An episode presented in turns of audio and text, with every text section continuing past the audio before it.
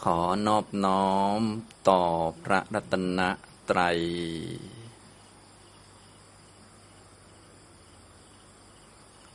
กราบนมัสการพระคุณเจ้านะครับ กราบคุณแม่ชีครับ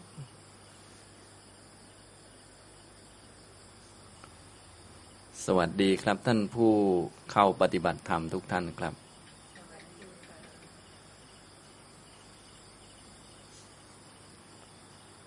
นั่งฟังธรรมก็ให้นั่งตามสบายๆนะครับ วันนี้เป็นวันแรกของการเข้ามาปฏิบัติธรรมในคอร์สห้าคืนหกวันนะก็ไม่ครบหกวันดี เพราะว่าวันนี้วันแรกก็เปิดตอนเย็นๆแหละนะเนื่องจากเปิดตอนกลางวันบ่ายๆก็คงจะไม่ได้ เพราะว่าอากาศมันร้อนนะก็ว่ากันไปตามสภาพ ตามที่พอเป็นไปได้นะในวันนี้เป็นวันแรกผมก็จะได้พูดข้อธรรมะให้ทุกท่านได้ เข้าใจแล้วก็รู้หลักของการปฏิบัตินะหลายท่านที่เข้ามาในวัดหรือสำนักปฏิบัติเนี่ยก็จะได้ยินข้อธรรมะเรื่องนั้นบ้างเรื่องนี้บ้างหลากหลายนะผมก็จะได้พูดข้อธรรมะที่จำเป็นต่อความเข้าใจในเรื่องของการปฏิบัติจะได้ เข้าใจชัดเจนแล้วก็นำไปปฏิบัติต่อได้ หรือบางท่านเข้าใจยังไม่ชัดเจนก็จะได้รู้กรอบหรือว่ารู้ชื่อหัวข้อไว้ จะได้ไปศึกษาต่อให้เข้าใจ แล้วก็จะได้นำไปปฏิบัตินะเบื้องต้นต้องเข้าใจความหมายของคำว่าปฏิบัติปฏิบัติซะก่อน ในคำสอนของพระพุทธเจ้าเนี่ยพวกเราก็จะได้ยินอยู่บ่อย ๆคำว่าปฏิบัติปฏิบัติ คำว่าปฏิบัติปฏิบัตินี่แปลว่า เดินทางเดินไปดำเนินไป เดินนะก็คือดำเนินเดินทางไป แต่ไม่ใช่เดินทางในแบบใช้เท้าเดิน หรือว่าใช้รถยนต์ขับไปไม่ใช่งั้น เป็นการเดินทางจิต เดินทางใจ เดินเพื่อให้ถึงเป้าหมายที่พวกเราต้องการนะชาวพุทธเราเนี่ยก็มีสิ่งที่พวกเราต้องการ นะหลายท่านก็มีเป้าหมายเรื่องนั้นบ้างเรื่องนี้บ้างนะอาจจะตรงกับที่พระพุทธเจ้าสอนหรือไม่ตรงก็อีกเรื่องหนึ่งแต่ว่าผมก็จะพูดให้ตรงกับที่พระพุทธเจ้าของเราได้สอนไว้สำหรับชาวพุทธเราเนี่ยความต้องการหรือว่าสิ่งที่พวกเรามาศึกษาคำสอน พวกเราจะไปกันให้ถึงเนี่ยนะก็คือเพื่อให้ถึงนิพพานเนี่ยหลายท่านก็ได้ยินอยู่บ่อยๆคำว่านิพพานนิพพานนี่ก็คือ ความไม่มีทุกข์ไม่มีทุกข์เกิดขึ้น ไม่มีกิเลสเกิดขึ้นเขาเรียกว่า นิพพาน นิพพานก็เลยมีอยู่สองอันด้วยกันสองแบบ แบบที่หนึ่งเรียกว่า ขันธนิพพานก็คือ ขันมันไม่มีทุกข์มันไม่มี เพราะว่าขันนี้มันเป็นตัวแทนของกองทุกข์พวกเราทุกคนนี้ก็เป็นกองของทุกกองของขันเรียกว่าทุกขขันก็คือขันห้านั่นเองนะหลายท่านก็คงได้ยินอยู่บ่อยๆ ตัวเรานี่ก็คือ กายกับจิตมารวมกันเป็นก้อนทุกข์เป็นขันห้านะตอนนี้ก็มีผมเป็นก้อนทุกข์หนึ่งก้อนมารวมอยู่ขันห้าหนึ่งกองมานั่งอยู่ตรงนี้นะก็มีกองทุกข์หลายกองนั่งฟังธรรมไปนะอย่างนี้อันนี้คือลักษณะของกองทุกข์หรือก้อนทุกข์กองทุกก้อนทุกก้อนนี้มันนำปัญหาต่างๆ มาให้เราเยอะแยะมากมาย เดี๋ยวสักหน่อยก็จะนำความเจ็บป่วยมาให้ นะต้องกินข้าวอาบน้ำล้างหน้า แปลงฟันเยอะแยะนะอากาศร้อนก็ต้องเข้าร่มนะถ้าฝนตกก็ต้องวิ่งเข้าที่ที่ฝนมันไม่เปียก เพราะว่าถ้าเปียกฝนเดี๋ยวก็เป็นหวัดเอาอะไรเอา ต้องกินข้าว ไม่กินก็ไม่ได้ เดี๋ยวมันหิว มันกระหายนำโรคต่างๆนำสิ่งที่น่ากลัวภัยอันตรายต่าง ๆ มาให้ โดยเฉพาะที่พวกเรากลัวกันทุกคนเลยก็คือ ความตายนะขันห้านี่มันจะนำพวกนี้มาให้ ถ้าไม่มีขันห้าก็ความตายก็ไม่มี ความแก่ก็ไม่มีความเจ็บป่วยก็ไม่มี ไม่จำเป็นจะต้องพูดถึงเรื่อง คนด่าคนนินทาคนว่าร้ายคนเข้าใจผิด คือถ้าไม่มีขันห้าก็จะไม่มีอะไรสักอย่าง พอมีขันห้าก็มีทุกเรื่องทุกอย่าง จนถึงเรื่องที่เรากลัวที่สุดคือความตายนะก็ต้องมีด้วย เพราะว่ามีขันห้าขึ้นมาแล้ว มีความเกิดเนี่ย มีความแก่ มีความตาย มีโสกะ ปริเทวะ ทุกโทมนัสอุปายาสะ พวกนี้เขาเรียกว่าทุกนะก้อนทุกทุกขักขัน ชาวพุทธเราเนี่ยไม่ต้องการให้มีทุกอย่างนี้เกิดขึ้นมา เขาเรียกว่าให้ถึงนิพพานเรียกว่า ขันธนิพพาน อย่างพระพุทธเจ้าของเราก็เรียกว่า ดับขันธนิพพานอย่างนี้ท่านภาษารีบุตร ท่านพระมหาโมคคลานะ ท่านพระอานนท์ครูบาอาจารย์ต่าง ๆ ที่ท่านเรียกว่า เข้านิพพานแล้วก็คือแบบนี้ก็คือไม่มีขันเกิดขึ้น เพราะถ้ามีขันมันก็มีปัญหา ทุกท่านก็มีปัญหาเยอะแยะ มีเรื่องให้บ่นทุกวันจนตายไปข้างหนึ่ง แล้วก็เกิดใหม่ก็มีเรื่องให้บ่นใหม่ไปเรื่อย ก็กลับไปกลับมา ไม่ใช่เราบ่นตัวเองคนเดียวก็คนอื่นก็บ่นเราด้วย จะเป็นคนดีขนาดไหนเขาก็บน่นบ่นว่าเราดีเกินไป ชั่วเขาก็บ่นว่าเราชั่วเหลือเกินอะไรก็ว่าไปเนี่ยมันเป็นซะอย่างนี้ มันเป็นธรรมชาติเรียกว่าเป็น ทุกเนี่ยมันมีอยู่คู่โลกอยู่นะอย่างนี้ความเกิดเป็นทุกข์หลายท่านก็ได้ยินอยู่เป็นประจำ อันนี้ก็คือชาวพุทธเราก็เลยเป้าหมายสูงสุดก็คือนิพพาน ก็คือความไม่เกิดของทุกข์อันนี้แหละ เพราะถ้าทุกข์ยังมีอยู่มันก็ต้องมีปัญหาเกิดใหม่เนี่ยนะเกิดใหม่ก็เป็นปัญหาและเกิดมันต้องมีเสมอโดยธรรมชาติ ถ้ายังเวียนว่ายอยู่มันก็เดี๋ยวก็นะอย่างที่เราเห็นเดี๋ยวสุนัขเกิดก็เห็นอยู่ แสดงว่าเกิดมันก็ต้องมี แมวเกิด เดี๋ยวคนก็เกิดเด็กน้อยเกิดนะก็มีอยู่เรื่อยๆนะเราวางปลาเน่าไว้ สักหน่อยก็หนอนก็มา แล้วก็หนอนก็เกิดเนี่ยมีแต่เกิด เกิดแล้วก็สักหน่อยก็ตายนี่ก็เป็นอย่างนี้เกิดตายเกิดตายนะทางพุทธเราเนี่ยต้องการให้มันดับสนิทให้มันไม่มี ให้มันไม่เกิดอันนี้ ไม่เกิดก็ไม่มีตาย เพราะเกิดกับตายมันก็คู่กันอยู่นะแล้วก็ระหว่างนั้นก็นำปัญหามาเยอะแยะ อันนี้เรียกว่านิพพานทางพุทธศาสนาเรา นะฉะนั้นปัญหาที่หนึ่งที่พวกเราต้องการจะแก้ไขก็คือ ความทุกข์ความยากความลำบากนั่นเองนะถ้ายังเกิดอยู่ก็ต้องมีความลำบากอยู่ ตั้งแต่ลำบากเข้าเรียนหนังสืออย่างนี้เป็นต้นนะกว่าจะโตขึ้นมาแต่ละคนแต่ละคนนี่ก็ลำบากนะทำงานหากินก็ลำบากอย่างนี้นะครับ เป้าหมายของชาวพุทธเราก็คือถึงนิพพานนะนิพพานอย่างที่หนึ่งเรียกว่าขันธนิพพานคือ ขันมันไม่มีขันมันไม่เกิด อย่างที่สองก็คือกิเลสนั่นเองนะที่เราเป็นทุกข์กันนะ่ะก็นอกจากจะเป็นทุกข์ที่มาจากขันที่ต้องบริหารดูแล ด้วยความยากลำบากแล้ว ก็ยังมีเรื่องของกิเลสนะกิเลสเกิดนี่มันก็มีปัญหาเยอะอย่างโมโหชาวบ้านอย่างนี้คนอื่นเขานิสัยไม่ดี ก็จริง ๆ ก็เรื่องของเขา แต่เราโมโหเขาอย่างเงี้ยเราอยู่ไม่ได้เราก็เป็นทุกข์ขึ้นมานะ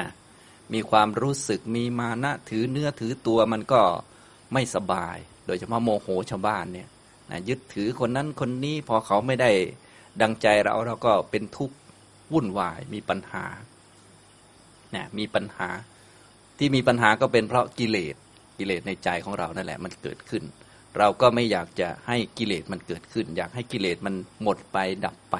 เรียกว่ากิเลสนิพพาน พระพุทธเจ้าของเราเนี่ยถ้าว่าตามแบบพุทธประวัติเนี่ย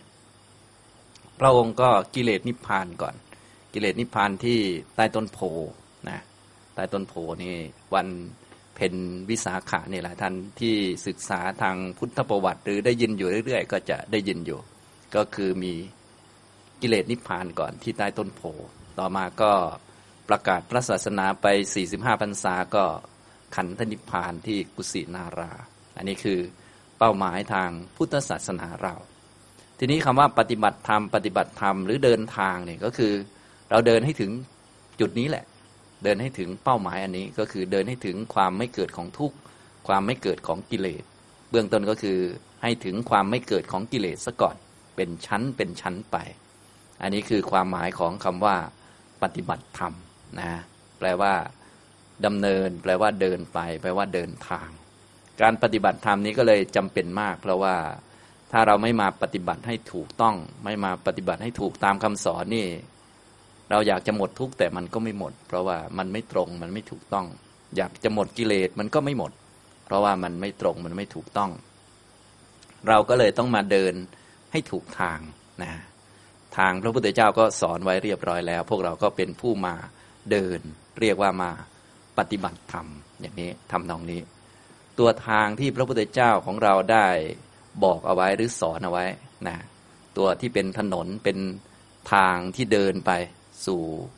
ความไม่เกิดของทุกข์ความไม่เกิดของกิเลสเนี่ยนะทุกข์จะได้ไม่มี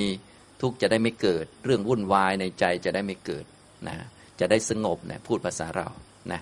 หลายท่านก็วุ่นวายอยู่จิตฟุ้งซ่านไม่ค่อยสงบคำว่าสงบในทางคำสอนของพระพุทธเจ้าก็คือกิเลสมันสงบ เนื่องจากว่า ที่มันไม่สงบนี่มันไม่เกี่ยวกับข้างนอก มันเกี่ยวกับเรามีกิเลสพอมีกิเลสมันก็คลุกกลุ่นอยู่ข้างในนะแค่คิดถึงคำพูดไม่ดีของคนอื่นบางทีก็ขึ้นและโมโห บางท่านแค่ดูหนังละครก็โมโหนางเอกบ้างโมโหนางร้ายบ้างที่มันแสดงไม่ถูกใจ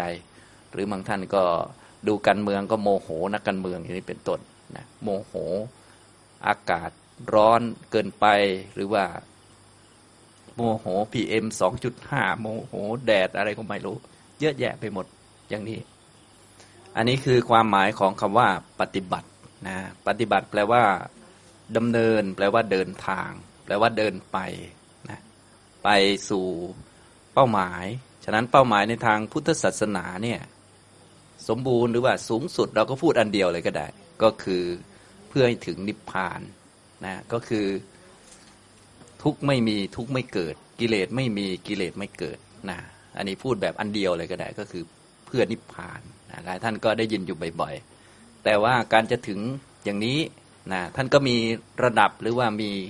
เลเวลเป็นขั้นเป็นตอนเอาไว้นะมีเป็นขั้นขั้นไว้นะถ้าพูดเป็นภาษาแบบสมมุติหน่อยเป็นคนใส่เข้ามา ก็จะมีสี่ชั้นสี่ระดับด้วยกัน มีพระโสดาบัน พระสกทาคามี พระอนาคามี แล้วก็พระอรหันต์อันนี้หลายท่านก็ได้ยินอยู่บ่อยๆ เป็นพระอริยบุคคลในพระพุทธศาสนา ซึ่งท่านเหล่านี้ทั้งหมดก็คือท่านผู้ที่ทุกไม่มีทุกไม่เกิดเป็นชั้นๆ เป็นชั้นๆ ไปนั่นแหละ ถ้าแบบสมบูรณ์ที่สุดก็คือพระอรหันต์อันนี้ก็คือทุกไม่มีทั้งหมดแล้วนะก็คือชั้นหน้า ขันห้าของท่านก็จะไม่มีไม่มีชาติใหม่แล้ว ก็เรียกว่าถ้าขันปัจจุบันของท่านนี้หมดไปก็หมดไปเลย สิ้นไปเลยนะก็ไม่ต้องมาลุ้นว่าจะโดนด่าไหมจะโดนนินทาไหมจะโดนเข้าใจผิดไหมจะอะไรไหมนะเพราะว่าไม่มีขันแล้วนะไม่มีที่ลงของพวกวิบากต่างๆนะเพราะกรรมที่เราทำไว้มีทั้งดีและไม่ดี พอกรรมที่ทำไว้สุกงอมพร้อม เราก็ต้องรับผล นะจะให้เป็นอย่างอื่นก็ไม่ได้ อย่างนี้ ถ้ากรรมดีพวกเราก็พร้อมรับนะแต่พอกรรมไม่ดีส่งผลเราก็อาจจะไม่พร้อม บางท่านไม่ใช่อาจอย่างเดียวคือไม่พร้อมเลย ตีโพยตีพายด้วยโทษชาวบ้านด้วยนะอย่างนี้เป็นต้น ถ้ากรรมดีให้ผลก็แหมตัวเองทำมาเองกับมือ ถ้ากรรมชั่วให้ผลก็โยนชาวบ้าน เป็นคนอื่นทำไปซะอีกอย่างนี้เป็นต้น อันนี้ก็ชักจะมั่วกันไป อันนี้คือ พร้อมจะรับแต่ของดีของไม่ดีมันไม่พร้อมอย่างนี้นะส่วนถ้าเป็นพระอรหันต์นี่เรียกว่าก็หมดเลยนะทุกข์ก็ไม่มีกิเลสก็ไม่มี อย่างนี้ก็เป็นชั้นเป็นชั้นกันไป พระอนาคามีอย่างนี้นะ พูดให้ฟังสักหน่อยหนึ่ง ถ้าท่านไม่เข้าใจก็ไปศึกษาเพิ่มก็ฟังชื่อไว้ อันนี้คือเป้าหมายในทางพุทธศาสนา ถ้าพูดเป็นแบบใส่ชื่อเป็นคนๆมา พระอรหันต์นี่สูงสุดแล้วนะ ทุกไม่มีเลย ทุกไม่เกิดเลย ตลอดกาลไม่ต้องมาเกิดอีกแล้ว ไม่ต้องมาเวียนว่ายแต่เกิดไม่ต้องมามีปัญหาใด ๆ อีก ไม่ต้องมาเกิดแก่เจ็บตาย ไม่ต้องมากินข้าวอาบน้ำล้างหน้าถูฟันอะไรอีกนะไม่มีกิเลสใด ๆ อีก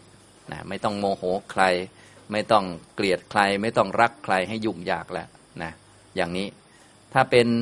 รองลงมาเป็นพระอนาคามีนะพระอนาคามีก็จะปิด หรือว่า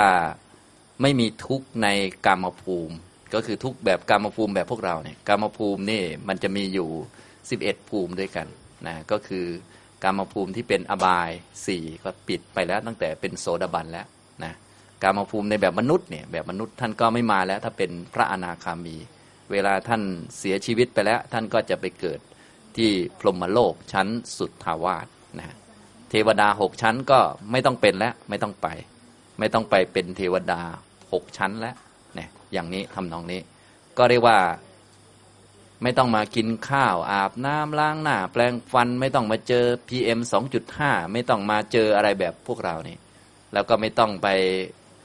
สนุกสนานเพลิดเพลินแบบเทวดาแล้วนะถ้ายังเกิดอีกท่านก็ไปเป็นพระพรหมอยู่สุดทาวาสนะอันนี้ก็แบบว่าสบายเลย ไม่ต้องกินข้าว กินปีติเป็นอาหารเนี่ยอย่างนี้ พวก กิเลสหยาบๆทั่วไปอย่างพวก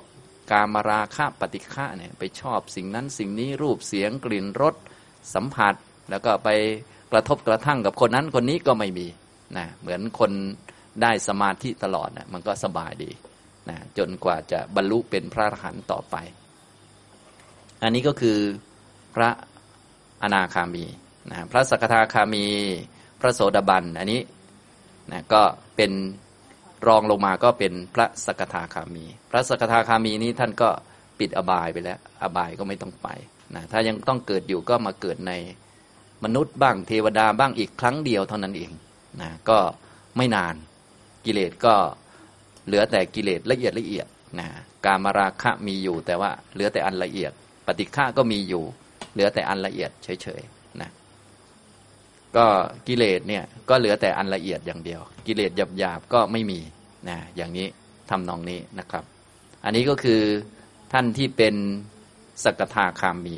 นะก็คือทุกข์ก็ไม่มีกิเลสก็ไม่มีเป็นระดับระดับไป ต่อไปสำหรับพวกเราที่ปฏิบัติตอนต้นเนี่ยถ้าเกิดว่าพระอรหันต์พระอนาคามี พระสกทาคามีฟังแล้วอาจจะแบบเหมือน แงนคอฟังอาจจะสูงไปนิดหนึ่งนะสำหรับพวกเราเราก็ฟังพระโสดาบันไว้ก่อน เนื่องจากว่าพวกเราปฏิบัติก็ต้องเข้าถึงขั้นแรกก่อน ก็คือพระโสดาบันพอเป็นพระโสดาบันแล้วต่อไปก็ต่อไปได้อย่างนี้นะครับสำหรับพระโสดาบันก็คือทุกไม่มีเหมือนกัน ทุกไม่เกิดกิเลสไม่มีกิเลสไม่เกิดเหมือนกัน แต่ว่ายังไม่ทั้งหมดนะก็ทุกในอบายไม่มีอบายสี่นี่นะ ไม่ว่าจะเป็นนรกเนี่ยกำเนิดสัตว์เดรัจฉาน เปรตวิสัย แล้วก็อสุรกายเนี่ยก็ไม่เกิดและไม่มีแล้วปิดอบายไปนะอย่างนี้เรียกว่าก็ขันขันในแบบอบายเนี่ยทุกขขันในแบบอบายก็ปิดไปไม่มี ไม่ต้องเกิดอีก ไม่เหมือนปุถุชนนี่ยังไม่แน่นอน พอยังไม่แน่นอนนี่ก็สามารถที่จะไปเกิดในอบายได้มันก็อันตรายนะ ก็เกิดในอบายทุกอย่างไรเราก็ดูเอาก็เป็นวัวเป็นควาย เป็นสุนัขเป็นแมวอย่างนี้ โอ้โหลำบากลำบนมากนะถ้าเรายังเป็นปุถุชนอยู่ก็สามารถไปเกิดอย่างนั้นได้ มันก็อันตราย วิธีจะจะหลีกเลี่ยง หรือว่าวิธีที่จะพ้นจากอันนั้นได้จริง ๆ ก็เลยต้องมาปฏิบัติตามมรรคแปดนี่แหละที่พระพุทธเจ้าสอนไว้เนี่ยจะได้พ้นจากกำเนิดแบบนั้นได้ จะได้ปิดอบายไปนะถ้าเป็นด้านกิเลส กิเลสดับ หรือว่ากิเลสไม่มีกิเลสไม่เกิดก็จะมีพวกสักกายทิฏฐิอันนี้พูดแบบสังโยชน์เนาะสักกายทิฏฐิ วิจิกิจฉาสีลปตะปรามาสเนี่ยก็ไม่มีกิเลสเหล่านี้ก็ไม่มีกิเลสเหล่านี้ก็ไม่เกิดนะทุกที่เกิดจากกิเลสพวกนี้ ซึ่งก็มีเยอะเหลือเกินเนี่ยก็ไม่เกิดอีกพวกติดสมมุติว่าเราเป็นคนนั้นเราเป็นคนนี้แล้วก็เครียดวิตกกังวลอยู่เนี่ยนั่นของเรานี่ของเราที่หยับหยาพวกนี้ มันก็ไม่มีนะความทุกข์ใจต่างๆ ที่จะเกิดจากกิเลสพวกนี้มันก็ไม่เกิด ทุกข์ที่ไปตกอบายก็ไม่เกิด ถ้าจะเกิดอีกก็เกิดในสุคติเป็นมนุษย์บ้าง เป็นเทวดาบ้างนะและเวลาเกิดในกรรมภูมินี่ท่านก็บอกอีกว่า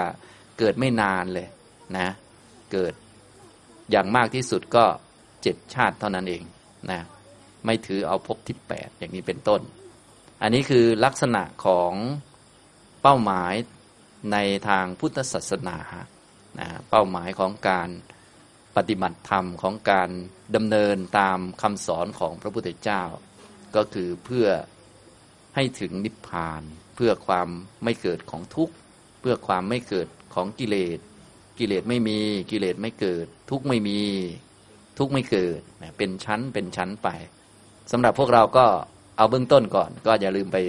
ฟังบ่อยๆ ไปศึกษาให้ดี ก็คือเพื่อเป็นพระโสดาบันก่อน อันนี้พูดเป็นภาษาคนนะพูดเป็นภาษาแบบสมมุติหน่อยเป็นใส่คนเข้าไปนะก็คือพระโสดาบันก็คือทุกในอบายไม่มีทุกในอบาย ไม่มีไม่ต้องเกิดเป็นสัตว์อบายแล้ว ก็ไม่ต้องลำบากยากเย็นแบบนั้น เพราะว่าขนาดเกิดเป็นคนนี้ก็ลำบากจะแย่แล้วนะ และเกิดเป็นสัตว์อบาย ทุกท่านก็พอรู้จักอยู่ว่า โอ้โหลำบากมากมายนะบางท่านที่ได้ฟังเรื่องเกี่ยวกับเปรตบ้าง สัตว์นรกบ้างอะไรบ้างเนี่ยโอ้โห คนหัวลุกอยู่นะอันนี้ที่จะปิดได้หรือว่ามั่นใจได้ก็คือ ต้องเป็นพระโสดาบันเป็นต้นไป จึงจะปิดไม่ต้องเกิดอย่างนั้นอีก แล้วก็กิเลสพวกประเภท สักกายทิฏฐิ วิจิกิจฉาสีลปตาปรามาตอันนี้สังโยชน์สามก็จะถูกตัดออกไป ไม่มีกิเลสเหล่านี้ก็ไม่มีกิเลสเหล่านี้ก็ไม่เกิดนะพวกทุจริตต่างๆนะหลายท่านก็ได้ยินบ่อย ๆ เรื่อง ต้องไม่ทำบาป ไม่ทำกรรม ไม่ทำทุจริตนะกายทุจริตสามวจีทุจริตสี่มโนทุจริตสามอะไรพวกนี้ ที่จะไม่ทำบาปแรงๆไม่ทำทุจริต ไม่ทำผิดศีลห้าพวกนี้ไม่มีเวรทั้งห้าเนี่ยก็คือพระโสดาบันนั่นแหละนะพวกเราจะพยายามเป็นคนที่จะมีศีลดีขนาดไหน พยายามรักษาศีลเป็นอย่างดีเนี่ยก็บางครั้งบางโอกาสเนี่ยก็สามารถที่จะผิดศีลได้ ชาตินี้ไม่ผิดชาติถัดไปก็ยังไม่แน่นอน เนื่องจากว่ายังไม่เป็นพระโสดาบันผู้ที่แน่นอนก็เป็นพระโสดาบันเท่านั้น เมื่อเราเข้าใจอย่างนี้เราก็จะเห็นคุณค่าอานิสงส์หรือว่าเห็นความยิ่งใหญ่ของการปฏิบัติตามคำสอนของพระพุทธเจ้า เพราะว่ามีแต่คำสอนของพระพุทธเจ้า มีแต่ปฏิบัติทางนี้เท่านั้นจึงจะปิดอบายได้ จึงจะละกิเลสได้ จึงจะเลิกทำชั่วได้ จึงจะเลิกทุกข์ได้ทางอื่นมันไม่มีนะหลายท่านก็เคยทำอย่างอื่นมาหลายอย่างแล้วให้ทานบ้าง รักษาศีลบ้างนั่งสมาธิบ้าง ทำคุณงามความดีบ้าง เป็นคนดีของสังคมบ้าง เลี้ยงดูคนนั้นคนนี้ โอ้โหทำอะไรเยอะแยะมากมาย แต่ก็ยังทุกข์อยู่ ยังเครียดอยู่วิตกกังวลอยู่ ถึงคิวตัวเองป่วยหรือว่าตัวเองเป็นนั่นเป็นนี่บางทีก็ไม่มีที่พึ่งนะอย่างนี้ก็เห็นอยู่นะฉะนั้นเราก็เลยต้องมาศึกษาหรือว่ามาทำความเข้าใจทำความรู้จักกับการปฏิบัติธรรม จะได้ปฏิบัติได้ตรงปฏิบัติได้ถูกนะฮะอันนี้พูดความหมายของการปฏิบัติให้ฟัง ก็คือแปลว่าดำเนินไปแปลว่าเดินทาง เดินไปไหน เดินไปให้ถึงจุดหมายนะต้องมีจุดหมาย แล้วก็ต้องมีการเดิน จุดหมายทางพุทธศาสนาคือนิพพาน คือความไม่เกิดของทุกข์ ความไม่เกิดของกิเลส ทุกไม่เกิด กิเลสไม่เกิด ตั้งแต่พระโสดาบันก็ทุกในอบายคือขันห้าในอบายไม่เกิดแล้วนะอย่างสุนัขเนี่ยก็ไม่ใช่สุนัขหรอก แต่ก็เป็นสุนัขนั่นแหละ ก็คือขันห้านั่นแหละ เป็นก้อนทุกก้อนหนึ่งที่ พอเกิดมาแล้วก็ต้องแบก แบกแบกแบกวิ่งไปทางโน้นวิ่งไปทางนี้แล้วก็ตายไป ชาติใหม่ก็แบกขันวิ่งไปทางนั้นวิ่งไปทางนี้แล้วก็ตายไปนะอย่างนี้แต่ก็ลำบากกว่าคนมากเพราะว่า โอ้โห ไม่เป็นอิสระเลยนะต้องหวาดกลัวอยู่อย่างวิตกกังวล ถ้าเจอคนใจดีก็ดีหน่อย ถ้าเจอคนโหดก็โอ้โห ไหนจะก้อนหิน ไหนจะไม้ค้อนเต็มไปหมดเลย ถ้าอยังเป็นคนอย่างพวกเรายังมีญาติพี่น้องมีพ่อแม่คอยดูแล ขนาดนั้นยังเป็นคนก็ลำบากนะ อย่างนี้ทำตรงนี้นะครับ อันนี้ก็คือการปฏิบัตินี่ก็เพื่อความไม่เกิดของทุกข์ ความไม่เกิดของกิเลสนั่นเอง อย่างนี้นะ เริ่มต้นตั้งแต่พระโสดาบันก็ปิดอบาย ไม่ต้องเกิดทุกข์ในอบาย ไม่ต้องเกิดเป็นสัตว์นรกกำเนิดสัตว์เดรัจฉาน เปรตวิสัย อสุรกายนี่อบายสี่แล้วก็ไม่เกิดกิเลสแรงๆ ไม่เกิดกิเลสที่ทำให้ทุกข์มาก ๆ สักกายทิฏฐิวิจิกิจฉาสีลปตะปรามาตอันนี้คือสังโยชน์สามหรือถ้าพูดกิเลสตัวอื่นก็พวกกรรมที่เป็นประเภททุจริตเนี่ยก็จะถูก ละออกไป เว้นทั้งห้าก็คือเจตนาร้ายๆห้าประการที่จะผิดศีลห้าก็ไม่มี ไม่มีแม้แต่ในความคิดก็เรียกว่ามีศีลสมบูรณ์โดยไม่ต้องรักษา ส่วนพวกเราถ้ายังไม่เป็นโสดาบันเนี่ยต้องพยายามรักษาศีลไว้นะต้องที่ต้องพยายามรักษา เพราะศีลมันยังไม่มีต้องพยายามถือไว้ ถือศีล บางท่านไม่รู้ว่าศีลคืออะไรก็ต้องไปให้พระอาจารย์ต่าง ๆ ท่านสอนให้ ส่วนใหญ่พวกเรารู้อยู่แล้ว เพราะว่าเขาสอนกันมานะก็พอรู้อยู่ ก็ต้องไปฟังแล้วก็ไปรับมาฝึกมาปฏิบัติเป็นสิกขาบทฝึกหัดนะ แต่จะฝึกหัดอะไรยังไงทำแบบเต็มที่ขนาดไหนก็ยังมีโอกาสพลาดเรื่อยเหมือนกัน เนื่องจากว่ามันเป็นโทษของความเป็นปุถุชนนะเป็นโทษของวัฏฏสงสาร โทษของวัฏฏสงสารนี่มันก็เยอะเหลือเกินนะนะเราอยู่ดีๆ เราก็โดนด่าก็มีนะ ทำถูกก็โดนเข้าใจผิดก็มีนะเดินไปดีๆ ก็ตกหลุมตกบ่อก็มีนะ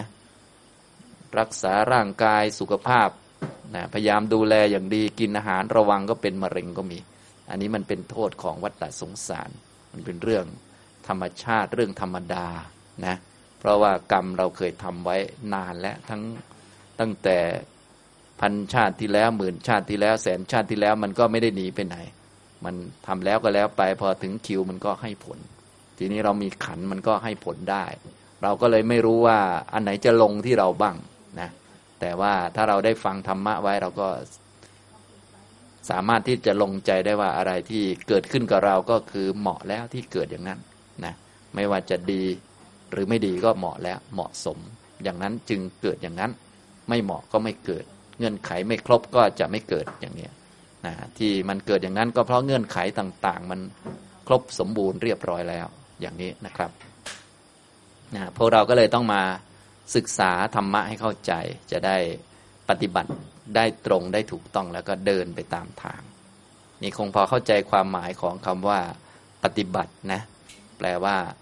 ดำเนิน แปลว่าเดินทาง ทีนี้การเดินมันก็ต้องมีถนนมีทางในการเดิน ทางที่ พระพุทธเจ้าสอนเอาไว้ก็คือ อริยมรรคอันประกอบไปด้วยองค์ 8 ประการ อันนี้เป็นทางที่เราจะเดินดำเนินไป ให้เดินไปทางนี้นะทุกท่านจึงควรไปศึกษาเรื่องมรรคมีองค์ 8 ให้ดีนะแล้วก็เดินไปทางนี้พยายามตั้งความเห็นให้ถูกต้องแล้วก็เดินไป ส่วนใหญ่นี้มรรคมีองแปดนี้เราก็คงจะศึกษากันมา พอสมควรแล้ว หลายท่านก็จำชื่อได้ก็ดีแล้ว ก็ดีมากทีเดียว อย่าลืมไปทบทวนบ่อยๆ แล้วก็ไปฝึกให้มันมีขึ้นเกิดขึ้นในจิตของเรา ไปดำเนิน เพราะว่าถ้ามีมรรคแปดเนี่ยมาประชุมมารวมกันขึ้นมาในจิตของเราเนี่ยนะมันก็จะเรียกว่ามันก็จะเหมือนเดินทางทางภายนอกนั่นแหละ แต่ว่าอันนี้เป็นทางภายในนะในมรรคมีองแปดเนี่ยก็จะมีหัวหน้าที่เป็นตัวนำในการที่จะ พาเข้าสู่ถนนหรือว่าพาเข้าสู่การเดินทาง ตัวหัวหน้านี้ก็คือตัวสัมมาทิฏฐิ ตัวความเห็นที่ตรง ความเห็นที่ถูกต้อง ความเห็นที่ตรง ความเห็นที่ถูกต้อง สัมมาทิฏฐินี้จะมีอยู่สองขั้นตอนด้วยกัน มีอยู่สองระดับนะสองขั้นตอนนะระดับที่หนึ่งเขาเรียกว่า ระดับพื้นฐาน ระดับที่เป็นโลกิยะ ระดับพื้นพื้นธรรมดาที่เป็นเครื่องชำระจิตให้มันสะอาด คือเป็นบุญนั่นเอง เป็นบุญชั้นสูงนะส่วนใหญ่พวกเราจะรู้จักบุญต่างๆ อยู่แล้ว แต่ว่าบางทีก็จะไม่เข้าใจว่า เอ๊ะสัมมาทิฏฐินี่มันเป็นบุญยังไง เป็นเครื่องชำระจิตยังไงนะท่านไหนที่ได้ศึกษาในเรื่องของพวกกรรมบทเนี่ยก็จะเข้าใจได้ดีนะกรรมบทหรือว่าพวกสุจริตต่างๆเนี่ยมันก็จะมีทั้งด้านกายกรรม วจีกรรม มโนกรรมนะพวก กายกรรมวจีกรรมนี่เราเข้าใจง่ายอยู่แล้ว กายกรรมสามวจีกรรมสี่อะไรเงี้ยนะส่วนทางด้านมโน มโนสุจริต หรือทางด้านมโนกรรมเนี่ยมันก็จะมีสามคืออนัพิชา ความไม่เพ่งเล็งไม่ต้องการไม่อยากได้สิ่งของของผู้อื่นอภยาบาทคือมีจิตเมตตานะไม่พยาบาทไม่ปองร้ายใคร มีจิตเมตตาเป็นเพื่อนเป็นมิตรหวังดีปรารถนาดี แล้วก็มีสัมมาทิฏฐิ มีความเห็นตรงความเห็นถูกต้อง ตรงนี้ความเห็นตรงความเห็นถูกต้องตรงนี้ก็คือเป็นชั้นฝ่ายบุญ เป็นเครื่องชำระจิต ให้จิตสะอาดบริสุทธิ์เป็นหมวดของสุจริตนะทุกท่านจึงควรหัดชำระจิตของตนให้ดี จะได้บุญเยอะนะจะได้ไม่มีตัวมาขัดขวางบุญ หรือว่าไม่มีตัวมากิน หรือว่ามาทำลายส่วนบุญให้มันเสียหายไป เพราะว่าถ้า ทิฏฐิมันไม่ตรงมันไม่ถูกต้อง ถึงแม้เราจะทำบุญให้ทานทำนั่นทำนี่หลากหลาย แต่ว่าถ้าความเห็นมันผิดเนี่ยมันก็จะเรียกว่ามีความเศร้าหมองอยู่ เนื่องจากตัวสัมมาทิฏฐินั้นเป็นตัวหัวหน้า เป็นตัวนำในการทำให้กุศลธรรมต่าง ๆ มันเจริญก้าวหน้านะตัวโลกิยะสัมมาทิฏฐิ หรือว่ากรรมสกตาสัมมาทิฏฐิ สัมมาทิฏฐิที่เข้าใจความที่สัตว์ทั้งหลาย เป็นผู้มีกรรมเป็นของของตนเนี่ยมันจะเป็นหัวหน้าในการที่จะทำให้กุศลต่างๆ เจริญงอกงาม ยิ่งยิ่งขึ้นไป ถ้าเราไม่เข้าใจเกี่ยวกับเรื่องนี้ บุญกุศลของเราก็จะไม่เจริญไม่งอกงามนะอันนี้สัมมาทิฏฐิมันก็มีหลายชั้นนะแต่ตัวสัมมาทิฏฐิในชั้นเบื้องต้นพื้นฐานนี้ มันจะเป็นตัวหัวหน้าในการทำให้กุศลต่างๆ จริญงอกงามยิ่งขึ้น เราให้ทานรักษาศีล หรือทำสมาธิหรือประกอบความดีต่างๆ ความดีก็จะสมบูรณ์เพิ่มพูนยิ่งขึ้น เนื่องจากมีบุญใหญ่ก็คือ สัมมาทิฏฐินี่เป็นตัวชำระอยู่นะอย่างนี้นะครับ ตัวสัมมาทิฏฐิที่เป็นชั้นโลกิยะ หรือว่าชั้นพื้นฐานที่เป็นฝ่ายบุญเนี่ยมันจะเป็นความเห็นตรงอยู่สิบข้อด้วยกัน ที่บางท่านอาจจะเคยได้ยินแบบง่าย ๆว่าเป็นกรรมมสกตาสัมมาทิฏฐิ หรือกรรมมสกตายาน เป็นสัมมาทิฏฐิที่เข้าใจสัตว์ทั้งหลายเป็นผู้มีกรรมเป็นของของตน จริงๆ มันจะมีอยู่สิบข้อนะฮะผมจะพูดให้ฟังคร่าวๆ ส่วนใหญ่ทุกท่านก็คงจะมีความเห็นตรงถูกต้องในสิบข้อนี้หมดแล้วนะแต่ว่าบางท่านอาจจะยังไม่หมดก็จะได้ไปชำระให้ถูก จะได้บุญเยอะๆนะ เพราะว่าถ้าสิบข้อนี้ไม่ดี เราทำบุญมันก็จะมีความเศร้าหมองอยู่ มันก็ไม่ค่อยสะอาด เนื่องจากเหตุผลมันไม่ชัดเจนนะ แต่ว่าถ้าเราเชื่อมั่นปัญญาตรัสรู้ของพระพุทธเจ้าอยู่แล้ว ของคลังศักดิ์สิทธิ์ต่างๆ เราทิ้งหมด ค่อยๆ ศึกษาไปทำตามคำสอนมันก็ได้หมดอยู่แล้วนะแต่ว่าถ้าเราเข้าใจหรือว่ารู้จักทั้งสิบข้อไว้ก่อนมันก็ง่ายในการ ตรวจสอบจิตใจของเราดูว่าได้ครบหรือยัง หรือยังขาดข้อใดหรือว่า ข้อใดที่ยังไม่ชัดเจนก็ไปทำให้มันสมบูรณ์ ให้มันชัดเจนนะในโลกิยะสัมมาทิฏฐิหรือว่ากรรมมสกตาสัมมาทิฏฐิเนี่ยสิบข้อมีอะไรบ้าง อันที่หนึ่งก็คือความเห็นตรงถูกต้องว่าผลวิบากแห่งทานที่ให้แล้วเนี่ยมีอยู่จริง ๆ อันนี้ไม่มีปัญหาหรอกชาวพุทธเรา โดยเฉพาะในเมืองไทยนี่ ส่วนใหญ่ก็เห็นตรงอย่างนี้แล้ว ก็คือผลวิบากแห่งทานนี้มันมีจริงนะถ้าใครเห็นอย่างนี้ก็เรียกว่ามีความเห็นถูกต้อง เวลาให้ทานก็ให้ด้วยความเห็นที่สมบูรณ์ถูกต้องว่าอ้อเนี่ยผลวิบากของทานที่เราให้นี่มันมีจริง ๆ ถ้าให้กับคนนี้คนนี้ได้อานิสงส์อย่างนี้อย่างนี้ ถ้าให้กับพระอริยเจ้ายิ่งอานิสงส์เยอะขึ้นไปเรื่อยๆก็ว่ากันไปแล้วแต่ นะหลายท่านอาจจะเคยได้ยินอยู่เรื่อยๆ แต่เบื้องต้นให้มีความเห็นชัดเจนตรงในเรื่องนี้ก่อนว่า ผลวิบากแห่งทานที่เราให้เนี่ยมีอยู่จริงนะเกิดขึ้นจริง ได้ผลจริง ซึ่งทุกท่านก็ตอนนี้ก็ได้เสวยผลของทานอยู่ในชีวิตประจำวัน เช่น มีข้าวกิน มีบ้านอยู่ มีที่นั่นที่นี่ทำมาหากินทำงานแล้วก็ได้เงินเดือนอยู่เรื่อย ๆ พวกนี้เป็นผลของทานที่เราเคย ให้ไว้นะถ้าไม่มีผลของทานให้ไว้ ไม่มีผลของบุญกุศลเนี่ย อย่างเช่น สัตว์อย่างเงี้ย พวกวัวควายเนี่ย ไถนาตั้งเป็นปีๆก็ไม่เห็นได้อะไร อย่างนี้เป็นต้นนะบางคนนี่ขนาดผลของทานผลของความดีให้ผลอยู่ แต่ว่าบางทีมองไม่ออกนะฉะนั้นในชีวิตเรานี่เราต้องมองให้ออก อะไรที่เป็นผลเนี่ย มันเป็นผลมาจากอะไรบ้างเนี่ย เราศึกษาดีๆ เราก็จะเข้าใจ อันนี้อันที่หนึ่งผลวิบากแห่งทานที่ให้แล้วเนี่ยมีอยู่จริง ๆ อันที่สองก็คือผลวิบากของการบูชา บุคคลที่ควรบูชาด้วยวิธีบูชาที่ถูกต้องนี้มีอยู่จริง ๆ บุคคลที่ควรบูชาก็คือ คุณพระพุทธเจ้า คุณพระธรรม คุณพระสงฆ์คุณบิดามารดา ครูบาอาจารย์อย่างนี้นะเมื่อไปบูชาท่านเหล่านั้นด้วยวิธีที่ถูกต้อง อย่างเช่นบูชาพระพุทธเจ้าด้วย การกราบการไหว้ การสวดระลึกนึกถึงคุณ หรือการปฏิบัติตาม ผลวิบากก็จะมีขึ้นนะบูชามารดาบิดานะด้วยการดูแลนะยามท่านเจ็บป่วยหรือว่าด้วยการที่หาข้าวให้ท่านกินเป็นต้นนะดูแลท่านนะการบูชา ไม่ใช่บูชา พ่อแม่แต่ว่า เอาข้าวตอกดอกไม้ไปให้ไม่ใช่งั้นนะนะบูชาตามวิธีการที่มันถูกต้องนะอย่างนี้ตามเหตุตามผลคำว่าบูชาก็คือการดูแลการอุปถากต่างๆ ตามความเหมาะสมนะก็บูชาหรือว่าดูแลพระด้วยอาหารบิณฑบาตด้วยจีวรออย่างนี้เป็นต้นก็เป็นของมีผลมีอนิสงส์อันนี้อันที่สองก็คือผลวิบากแห่งการบูชามีอยู่จริง ๆ อันที่สามก็คือผลวิบากแห่งการบวงสวง อันนี้แปลตามที่นิยมกันส่วนใหญ่ในหนังสือ พระไตรปิฎกท่านก็จะแปลเป็นการบวงสวงบ้างเส้นสวงบ้างนะอันนี้เป็นคำโบราณ โบราณก็คงจะพอเข้าใจการเส้นสวง บวงสวงก็หมายถึงหมายถึงการทำมงคลกิริยาที่เหมาะสมกับบุคคล ตรงกับบุคคลพอดี อย่างเช่น คนที่อายุเยอะกว่าเราก็ไหว้เขาอย่างนี้ ก็มีผลมีวิบากขึ้นมานะแขกมาเยี่ยมบ้านเราก็ดูแล ใครมาในสำนักเราก็บอกเขาอำนวยความสะดวกบอกว่าเออห้องน้ำอยู่ตรงนั้น สถานที่นั้นอยู่ตรงนี้ตรงนี้ เขาเป็นอาคันตุกะเราเป็นเจ้าถิ่น เราก็บอกเขาอะไรพวกนี้นะลักษณะทำนองนี้เรียกว่า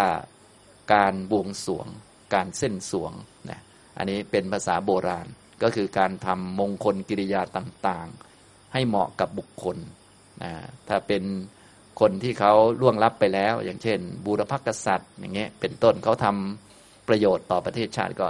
ทำการระลึกนึกถึง พวกนี้ก็มีผลมีวิบากขึ้นมานะหรือว่า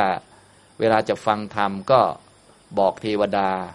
ว่าอ้าวเวลานี้จะเป็นเวลาฟังธรรม เวลานี้เป็นเวลาทำบุญ เขาก็เรียกว่าบวงสวงเทวดาก็คือ บอกกัน แจ้งข่าวกัน พวกนี้ก็มีผลมีอนิสงส์เกิดขึ้น เป็นการให้เกียรติกันและกันนะอย่างนี้เวลาเราไปทำบุญก็ชวนเพื่อนอะไร พวกนี้เรียกว่าการบวงสวงหรือการเส้นสวง แต่ว่าพอยุคใหม่คำนี้อาจจะอาจจะใช้ไม่ค่อยได้ ก็ต้องเปลี่ยนคำนะครับเปลี่ยนคำเป็นมงคลกิริยาหรือว่าการทำอะไรที่มันเรียกว่าบัณฑิตมองดูแล้วโอเคก็ใช้ได้นะ ที่ชาวโลกเขาบัญญัติกันสมมุติกันตามความเหมาะสม ผู้หลักผู้ใหญ่มาก็ไหว้เขา ให้เกียรติเขาพวกนี้มีผลมีอนิสงส์มีวิบาก ผลวิบากแห่งการเส้นสวงมีอยู่จริงนะนี่ก็ผ่านไปสามข้อแล้วนะครับ ข้อที่สี่ก็คือผลวิบากแห่งกรรมที่ทำเอาไว้แล้วทั้งดีและไม่ดีนั้นมีอยู่จริงฉะนั้นสี่ข้อนี้เขาก็เลยพูดรวมๆกันว่า กรรมมสกตาก็คือ ผลวิบากแห่งกรรมที่ทำเอาไว้แล้ว ทั้งดีและไม่ดีมีอยู่จริง ๆ ไอ้กรรมที่ทำไว้แล้วเนี่ยก็เลยมีทั้งให้ทานบ้าง การบูชาบ้างการทำมงคลต่าง ๆ นานา เยอะแยะนะรวมถึงทั้งพวกกรรมบทต่าง ๆ ประกอบเข้าไป พูดแบบรวมนั่นเองพูดแบบรวม แต่ว่าเวลาพูดแยกออกมาจะมีสี่ข้อ ให้พิจารณาได้ง่าย พิจารณาได้ชัดนะฮะข้อว่า ผลวิบากแห่งกรรมที่ทำเอาไว้แล้วดีก็ตามชั่วก็ตาม อันนี้ก็มีอยู่จริง ๆ ทุจริตเนี่ยก็มีผล สุจริตก็มีผล แต่ว่าทุจริตก็ให้ผลเป็นความทุกข์สุจริตก็ให้ผลเป็นความสุขอย่างนี้นะอันนี้ก็สี่ข้อผ่านไปแล้ว ต่อไปข้อที่ห้าและข้อที่หกนี้ก็จะเป็นเหมือนคู่กันอยู่นะข้อที่ห้าก็คือมีความเห็นว่า โลกนี้มีสำหรับสัตว์อื่น โลกนี้ก็คือความเป็นมนุษย์เรานี้มีสำหรับสัตว์อื่น คือมีความเห็นตรงถูกต้องว่าพวกสัตว์อื่น เช่น สุนัข แมว เทวดา นกหรืออื่นๆเนี่ยสามารถที่จะมาเกิดเป็นมนุษย์ได้นะสามารถที่จะมาครอบครองที่ดินต่างๆ แทนเราได้ เมื่อเราสิ้นชีวิตไป พวกนั้นก็มาเกิดเป็นคน ก็สลับกันไปมานะ ฉะนั้นที่ดินหรือว่าสิ่งของในโลกนี้ มันเปลี่ยนมือได้ และเปลี่ยนมือไปให้สุนัขกก็ได้ แมวก็ได้ เทพก็ได้สลับกันไปมา อย่างนี้เรียกว่า โลกนี้คือความเป็นมนุษย์สมบัติมนุษย์นี้มีสำหรับสัตว์อื่น เป็นของสาธารณะแก่สัตว์อื่นๆ ไม่ใช่จะอยู่ในเงื้อมมือมนุษย์ หรือว่าเงื้อมมือเราอย่างเดียว เดี๋ยวสักหน่อยก็กลับกันได้นะจิงจกตุ๊กแกต่างๆ เมื่อเขาเกิดมาเป็นมนุษย์เขาก็ ได้สมบัติของมนุษย์นะอย่างตอนนี้เราเป็นมนุษย์ได้สมบัติอยู่ก็ไม่ใช่สมบัตินี้จะเป็นของเราตลอดเวลา ไม่ใช่จะเป็นตลอดกาลอย่างเนี้ยก็คือเชื่อเรื่องการสลับเปลี่ยนกันไป เวียนว่ายตายเกิดนั่นแหละสลับเปลี่ยนร่างกันไปเรื่อยๆนะฮะอันนี้คือโลกนี้มีข้อที่หกก็โลกอื่น หรือสัตว์อื่น ความเป็นสัตว์อื่นมีสำหรับมนุษย์ อย่างเราเป็นคนเนี่ยสามารถไปเกิดเป็นสุนัขกก็ได้ เป็นแมวก็ได้ เป็นเทวดาก็ได้ เป็นพรหมก็ได้อย่างนี้นะ อันนี้ก็ข้อห้าข้อหกนี้ก็คือเชื่อในเรื่องของการสลับเปลี่ยนกันไปเรื่อยๆ ตามกรรมจะได้เป็นคนที่ไม่ประมาทกัน ไม่ดูถูกดูหมิ่น ดูแคลนกันนะเพราะว่าแต่ละคนก็ถ้ายังเป็นปุถุชนอยู่ก็สลับเปลี่ยนได้หมดแหละนะเราก็สามารถไปเกิดเป็นสัตว์อบายได้สัตว์อบายมาเกิดเป็นคน เราเกิดเป็นเทวดาได้ เทวดากลับมาเป็นคนได้สลับไปมาอย่างนี้ นี่คือข้อที่ห้ากับข้อที่หกต่อไปข้อที่เจ็ดกับข้อที่แปดก็จะเหมือนคู่กันอีกแล้ว ก็คือเป็นเรื่องของมารดาบิดานะก็คือมารดาบิดานั้นเป็นคนพิเศษสำหรับลูกสำหรับบุตรที่ดานะพิเศษอย่างไร พิเศษก็คือถ้าทำดีก็ดีเป็นพิเศษ ถ้าทำไม่ดีก็ไม่ดีเป็นพิเศษนะก็คือถ้าเป็นทำดีคือสัมมาปฏิบัติ ก็จะเหมือนกับทำกับพระอรหันต์เขาก็เลยมีคำพูดอยู่บ่อยๆนะเวลาที่ดูแล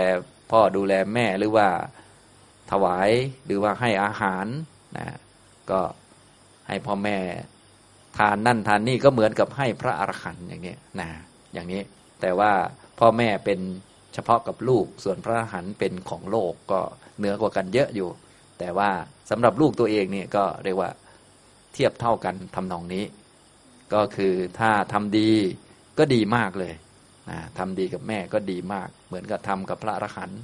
ถ้าทำมิจฉาปฏิบัติก็คือทำไม่ดี ก็บาปมากด้วย อย่างเช่นฆ่าแม่ก็เป็นมาตุคาตเป็นอนันตริยกรรมฆ่าพระอรหันต์ก็เป็นอนันตริยกรรมเท่ากันเลยนะอย่างนี้ก็คือบาปมากนะก็อย่างนี้ด่าพ่อด่าแม่ก็เหมือนกับด่าพระอรหันต์อย่างนี้ทำตรงนี้มันก็คือบาปเยอะ นะถ้าเราฆ่าคนตายเยอะแยะมากมายเป็นพันๆอย่างนี้ก็ยังไม่ห้ามสวรรค์ ไม่ห้ามมรรคผล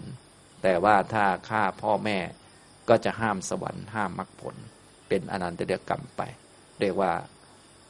น้ำหนักของบาปมันรุนแรงกว่ากันเยอะ อันนี้คือข้อที่เจ็ดกับแปดคือมารดาบิดานั้นเป็นคนพิเศษพิเศษสำหรับลูกนะสำหรับลูก นะอย่างนี้นะครับ ต่อไปข้อที่เก้าข้อที่เก้าก็คือ มีความเห็นตรงถูกต้องว่าโอปปาติกาสัตว์นั้นมีอยู่จริง ๆ โอปปาติกาสัตว์ก็คือสัตว์ที่เขาตายแล้วเกิดทันทีนะโดยเฉพาะที่ไปเป็นโอปปาติกะกำเนิด พวกเทวดา พวกเปรตพวกพูดผีต่างๆนะพวกนี้พวกพรหมพวกนี้ ก็เกิดแล้วถึงเราจะมองไม่เห็นตัวก็ เขาก็เกิดทันทีเลยนะถ้าบางคนก็คิดว่ายังไม่เกิดไปลอยอยู่อะไรก็ว่าไป อันนี้ก็ความเห็นยังไม่ตรงกับความเป็นจริง ความเป็นจริง ความเป็นจริงก็คือ ตายแล้วก็เกิดทันทีนะสำหรับสัตว์นี้จะไม่มีการขาดศูนย์ไปไหน ถึงเราจะไม่เห็นเขา เขาก็ไม่ได้ศูนย์ไปไหน เพราะว่าไม่มีเรื่องอุดเฉททิฏฐินะไม่มีความเห็นผิดแบบนั้นนะความเป็นจริงก็คือ ตราบใดที่ยังไม่เป็นพระอรหันต์ยังมีกิเลสอยู่นี่ ทุกคนตายแล้วเกิดทันทีหมด ทุกแรงตายแล้วเกิดหมด ตายแล้วเกิดหมด ไม่มีศูนย์หายไปไหนนะอย่างนี้ก็คือ โอปปาติกสัตว์มีอยู่จริง ๆ นี่คือข้อที่เก้าข้อที่สิบก็เป็นข้อที่สำคัญที่สุด หรือว่าเราได้ข้อเดียวก็เป็นอันครบ ก็คือมีความเห็นตรงถูกต้องว่า สมณพราหมณ์ผู้ที่ประพฤติดีปฏิบัติชอบ รู้แจ้งทั้งโลกนี้ทั้งโลกอื่น และสอนผู้อื่นให้รู้ตามเนี่ยมีอยู่ในโลกก็คือ เชื่อว่ามีพระพุทธเจ้ามาตรัสรู้ แล้วก็ที่พระพุทธเจ้าได้สอนนี้สอนความจริง สอนจากการตรัสรู้จริง รู้จริงแล้วก็มาบอกผู้อื่นด้วยอย่างนี้ทำนองนี้นะถ้าเรามีความเชื่อมั่นในข้อที่สิบนี้ก็ค่อย ๆ ศึกษาไปก็ได้ข้ออื่นหมดเลยนะอย่างนี้ ซึ่งข้อที่สิบเนี่ยสำคัญที่สุด เพราะว่าจะเป็นตัวเชื่อมต่อไปสู่การปฏิบัติตามมรรคแปดให้ครบสมบูรณ์ต่อไป ตัวกรรมสกตาสัมมาทิฏฐินี้เป็นตัวเบื้องต้นที่จะช่วยชำระจิตให้สะอาดเป็นกุศล เป็นบุญ แล้วก็ทำให้กุศลเกิดเยอะขึ้น เมื่อกุศลเกิดเยอะขึ้นชำระจิตสะอาดขึ้นนะมันก็ ค่อยๆนำเข้าไปสู่การปฏิบัติตามมรรคบีองแปดได้อย่างนี้นะครับ อันนี้พูดให้ฟังแบบคร่าวๆ ย่อๆ ท่านใดที่ฟังแล้วตรวจสอบดูในจิตใจของเรานี่มีความเห็นตรงถูกต้องทั้งสิบข้อเลยก็ดีแล้ว เราก็ต่อไปเราก็ให้มีศรัทธาเชื่อปัญญาตรัสรู้ของพระพุทธเจ้า ให้มั่นใจในคำสอน จนกระทั่งมั่นใจในตัวเองว่า ถ้าปฏิบัติตามคำสอนก็ต้องได้ผลตามที่สอนไว้นั่นแหละ อย่างนี้ก็จะได้มาปฏิบัติต่อไป เพราะบางท่านนั้น เรื่องกรรมก็พอเข้าใจอยู่ แต่ว่าพอพูดเรื่องถึงการจะบรรลุธรรมบางทีก็ไม่ค่อยมั่นใจในตัวเองเท่าไหร่ รู้สึกว่าตัวเองเป็นคนไม่มีวาสนาหรือว่าเป็นคนบุญไม่ถึงอะไรก็ว่าไป อันนี้คือยังไม่มั่นใจในตัวเอง เพราะว่ายังไม่ศรัทธา ในปัญญาตรัสรู้ของพระพุทธเจ้า หรือศรัทธามันยังไม่ไม่ดี ก็ต้องมาฟังบ่อยๆ แล้วก็ค่อยๆศึกษาต่อไปนะครับ อันนี้คือตัวนำในการที่จะเข้าสู่มรรคนะเป็นหัวหน้าขององค์มรรคองค์มรรคจะมีแปดองค์ ก็มีหนึ่งก็คือสัมมาทิฏฐิสองสัมมาสังกัปปะสามสัมมาวจาสี่สัมมากัมมันตะ ห้าสัมมาชีวะหกสัมมาวายมะเจ็ดสัมมาสติแปดสัมมาสมาธิ ในองค์มรรคแปดที่เป็นทางเดินไปเนี่ย ก็จะมีหัวหน้าเขาหัวหน้าที่เป็นตัวนำก็คือสัมมาทิฏฐิเป็นหัวหน้า ทีนี้สัมมาทิฏฐิมีสองชั้นอย่างที่บอกไป มีชั้นโลกิยะนี่มีสิบข้อ อันนี้จะช่วยชำระจิตเป็นเบื้องต้นก่อน จะทำให้กุศลในจิตมันเยอะ จะเป็นคนมีเหตุมีผล จะเป็นคนที่มีศรัทธามั่นคงในพระรัตนตรัยเป็นคนมีที่พึ่งนะพวกเราโดยมากนี่ ชาวพุทธเราก็พอจะรู้เรื่องทานเรื่องศีลอยู่บ้าง แต่ว่าบางทีก็ยังมีของขลังมีศักดิ์สิทธิ์นู่นนี่นั่น อะไรเยอะแยะไปหมดเนี่ยพวกนี้มันก็แทนที่เราจะชำระจิตได้ดี ไปให้ทานแต่เชื่อของขลังด้วย มันก็เหมือนกินเปอร์เซ็นต์เราไป ทานของเราก็เรียกว่าเศร้าหมองอยู่ มันไม่สมบูรณ์ ถ้าเป็นคนหนักแน่นในหลักเหตุผล เชื่อกรรม เชื่อผลของกรรมนะมีศรัทธาเชื่อปัญญาตรัสรู้ของพระพุทธเจ้า ทานของเรามันก็จะดีงามในแง่ที่เป็นเครื่องที่จะชำระจิตให้สะอาด เรียกว่าเป็นบริขารของจิต เป็นบริวารของจิต คุณความดีต่างๆ ก็จะเป็นบริวารของจิตนะไม่เกี่ยวกับขลัง ไม่เกี่ยวกับศักดิ์สิทธิ์ ไม่เกี่ยวกับพิธีรีตองว่าต้องทำอย่างนั้นอย่างนี้ พวกความดีทั้งหลายก็กลายเป็น บริวารหรือเป็นบริขารของจิต คือทำให้จิตดีงามขึ้นสะอาดขึ้น เพื่อให้จิตเป็นสมาธิตั้งมั่น แล้วเพื่อจะได้เจริญมรรคต่อไป ความดีทั้งหมดก็เพื่อชำระจิตทั้งหมดเลยนะเพื่อให้จิตมีความพร้อม มีกำลังในการที่จะรองรับสัจธรรมต่อไปนะนี่ก็เป็นเบื้องต้นก็คือ สัมมาทิฏฐิที่เป็นพื้นฐานหรือเป็นชั้นโลกิยะมีอยู่สิบข้อ ตัวนี้จะเป็นตัวที่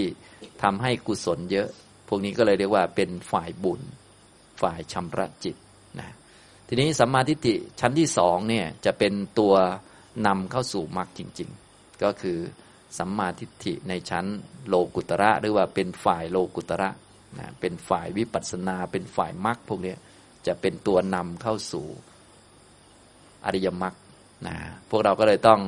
ตั้งมุมมอง ที่เกี่ยวกับอริยมรรคให้เป็นนะอันนี้ก็จะยากสักนิดหนึ่งก็ต้องไปศึกษาเพิ่มแล้วก็หัดฝึกปฏิบัติ เพราะว่าโดยมากนี่ในระดับโลกุตระหรือว่าระดับมรรคเนี่ยพวกเราก็ยังไม่ค่อยคุ้นเคยกัน ส่วนระดับทานศีล ระดับ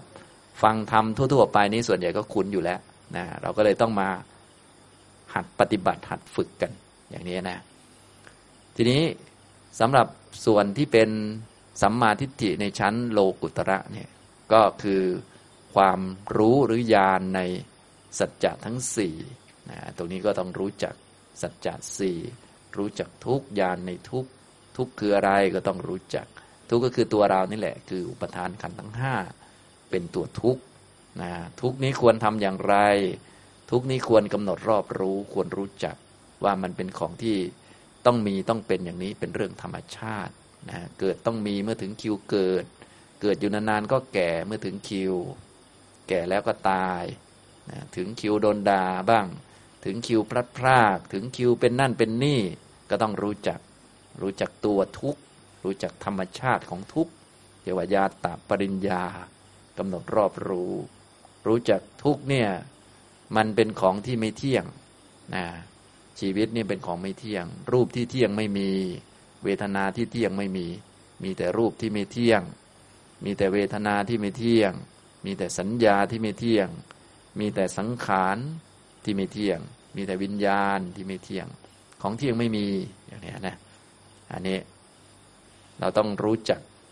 กำหนดรู้ทุกเนี่ยญาณในทุกเข้าใจทุกเป็นอย่างดี พวกนี้ทุกท่านก็ต้องมาฟังเพิ่มเติม แล้วก็ไปปฏิบัติให้มันได้ตามนี้ นะส่วนใหญ่พวกเราจะไม่รู้จักทุกพอไม่รู้จักบางท่านก็ยังทำผิดอีก ทั้งไม่รู้จักทุกว่าเป็นของที่ต้องมีต้องเกิด ก็นึกว่าทุกมันต้องไม่มี ทุกมันต้องไม่เกิด ฉันต้องไม่โดนด่าฉันต้องอะไรก็ มันก็เพี้ยนไปเยอะนะไม่รู้จักทุกข์ด้วยทำกิจไม่ถูกด้วย ก็หนีทุกข์อยากจะหมดทุกข์อยากจะหายทุกข์ไปอีกมันก็ผิดไปหมดนะมันต้องมาฝึกเอาตัวนี้นะเพราะว่า อย่างวิถีของทางโลกเนี่ยเราไม่คุ้นเคยที่จะทำแบบนี้ทางโลกเนี่ยเขาเป็นฝั่งวัฏฏะสงสารเขาก็ทำตามตัณหาไป ตัณหาเขาก็จะอยากจะได้แต่ความสุขนะอยากอยู่ไม่อยากตายหนีทุกข์มันก็หมุนไปเรื่อยๆแบบนั้น ส่วนทางธรรมนี่ทางมรรคแปดนี้ที่จะหมดทุกข์อย่างแท้จริง กิเลสหมดอย่างแท้จริงทำให้ทุกข์หมดอย่างแท้จริงนี่ ต้องรู้จักทุกนะรู้ว่าทุกมันเป็นของต้องมีต้องเป็นอย่างนั้น ต้องเกิดอย่างนั้นเป็นเรื่องธรรมชาติเป็นเรื่องธรรมดา และทุกนั้นมันเป็นของไม่เที่ยงที่เที่ยงมันไม่มีนะมันเรื่องสัจธรรมเรื่องปกตินะทุกเป็นสิ่งที่ต้องกำหนดรอบรู้ รู้จักและก็ยอมรับ ตรงนี้ก็ฝึกยากแล้ว ก็ต้องมาฝึก ฝึกจนทำได้แหละนะ ทำไงจะทำได้ก็บุญกุศลก็เลยต้องทำมาเพื่ออะไร ก็เพื่อจะได้กำลังจิต ถ้าเราไม่ทำกุศลเราก็รับพวกนี้ไม่ได้นะรับความตายไม่ได้ ถ้าคนทำบุญกุศลมาเยอะก็อ้าวพอความตายจะมาก็เริ่มจะยอมรับได้ โดนด่ามา ถ้าคนศีลดีก็ไม่มีประเด็นอะไร เพราะเราศีลดีอยู่แล้ว เราไม่กังวล ถ้าคนศีลไม่ดี ยังไม่โดนเลยยังคิดว่าจะโดนซะแล้วอย่างนี้มันก็ไม่ไหวนะความดีทั้งหลายก็เลยต้องทำไว้นะพวก สัมมาทิฏฐิขั้นเบื้องต้นก็เลยเป็นตัวช่วยเป็นตัวค่อยๆทำขึ้นมา บุญกุศลต่างๆ ก็เลยต้องทำให้เยอะไว้ เพราะว่าจะเป็นตัวช่วยชำระจิต แล้วก็เป็นตัวเพื่อนหรือบริขารของจิต เพราะว่าเราจะฝึกอริยมรรคให้รวมลงไปในจิต เพิ่มขึ้นไปเรื่อยๆ ต่อไปนะอย่างนี้นี่คือการประกอบเข้าไปในมรรคเนี่ยมันก็จะค่อยๆทำไป นะเบื้องต้นก็คือต้องฟังก่อนฟังให้เข้าใจ แล้วก็ไปฝึกตัวเองให้มีความพร้อมนะฮะแล้วก็จะได้ปฏิบัติต่อไป วันนี้ผมพูดให้ฟังให้พอเข้าใจเป็นโครงไว้ก่อนนะสัมมาทิฏฐิในชั้นที่เป็นอริยมรรคเนี่ยก็จะมีความรู้อยู่สี่ประเด็น ก็คือ รู้จักทุกข์ให้รู้จักทุกข์ทุกข์คือชีวิตเราคืออุปทานขันห้าเป็นตัวทุกข์นะอย่างนี้เป็นก้อนทุกข์เป็นตัวทุกข์ ชีวิตกับทุกข์นี่เป็นเรื่องเดียวกัน ชีวิตกับลำบากนี่เป็นเรื่องเดียวกันนะอย่างนี้เกิดตายเป็นเรื่องธรรมชาตินั่นแหละ ทุกข์เป็นสิ่งที่ต้องกำหนดรอบรู้ อันนี้เราต้องจำไว้ก่อน ต่อมาก็อันที่สองก็ยานในสมุทัยรู้จักเหตุให้เกิดทุกข์เหตุให้เกิดทุกข์โดยสัจจะมีอันเดียวคือตัณหา คือความอยาก ความคาดหวัง ความติดอกติดใจพอใจ ความรัก ความเพลินในสิ่งต่างๆ ความยินดีอย่างยิ่งในอารมณ์อันนั้นอันนั้นในภพภูมินั้นๆนะก็มีกามตัณหาภาวะตัณหา วิภาวะตัณหา พวกนี้เป็นเหตุให้เกิดทุกข์เหตุให้เกิดทุกข์มีตัวเดียว อันนี้เราต้องจำแม่นๆนะถ้าจำไม่แม่นเนี่ยแล้วปฏิบัติไม่เป็นไม่ถูกเนี่ยเราจะงง เรานึกว่า เออ แดดร้อนเป็นเหตุให้เกิดทุกข์ PM 2.5เป็นเหตุให้เกิดทุกข์ สถานการณ์บ้านเมืองเป็นเหตุให้เกิดทุกข์อย่างนี้มันก็ผิดตั้งแต่ต้นแล้วนะเหตุให้เกิดทุกข์มีตัวเดียวคือตัณหา และตัณหานี้เป็นของควรละละได้ยังไงบ้าง ละได้ด้วยสมาธิละได้ด้วยวิปัสสนาละได้ด้วยมรรคเนี่ยเราก็ไปศึกษาต่อไป สมาธิละได้ระดับหนึ่งเราก็ต้องมาฝึกทำสมาธิ